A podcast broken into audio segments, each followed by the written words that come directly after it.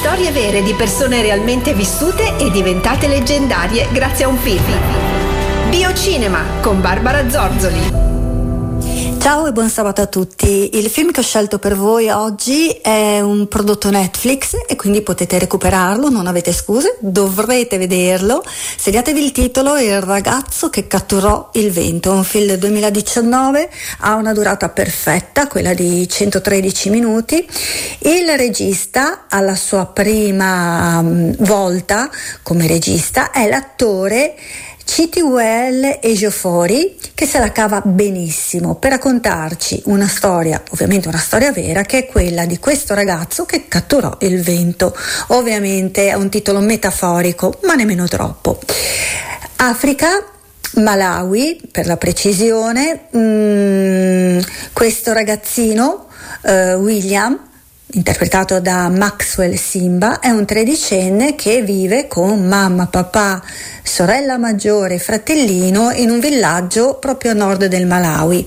La famiglia è una famiglia di agricoltori, quindi la loro esistenza, sopravvivenza o vita se vogliamo, è direttamente eh, collegata al raccolto, quindi eh, all'acqua anche, perché se l'acqua è in misura giusta per irrigare il campo, avranno un buon raccolto, se c'è siccità ovviamente no e se ci sono delle piogge torrenziali nuovamente no.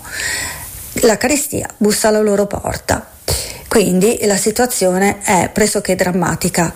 Ovviamente siamo nel 2001, mi ero dimenticata di dirlo, eh, se anche le case sono in mattoni, potreste benissimo sostituire i mattoni con della paglia e non fa differenza. Siamo proprio come fosse una tribù, siamo proprio nella povertà più estrema, ma nonostante questo i genitori stringono la cinghia e eh, riescono a mandare questo ragazzino a scuola, un ragazzino che ha un, veramente una mente brillante perché già di suo trascorre il tempo a recuperare componenti elettronici nelle varie discariche, a creare cose e una volta a scuola fagocita tutte le informazioni, le nozioni e legge libri di scienza, tanto che in questo frangente gli si accende la lampadina tan, e gli viene un'idea e può, come dire, cambiare completamente eh, le sorti del suo villaggio ma anche quelle della famiglia.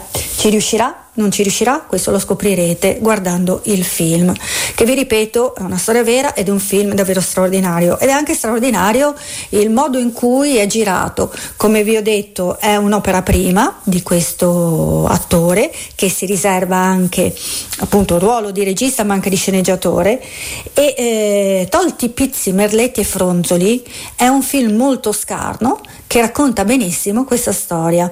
Quindi non ci sono voli pindarici, non ci sono manierismi da autore, da regista con la R maiuscola, che so, riprese dall'alto, riprese con droni, siamo ormai abituati a tutto. Le riprese sono semplicissime, molto ampie e ci sono a volte questi primi piani strettissimi sui protagonisti proprio per farci entrare quasi nei loro occhi. È un film, come vi dico, mm, che davvero mi ha toccato perché è molto lontano dalla nostra realtà. Perciò recuperatelo e noi ci sentiamo sabato prossimo. Un bacio a tutti!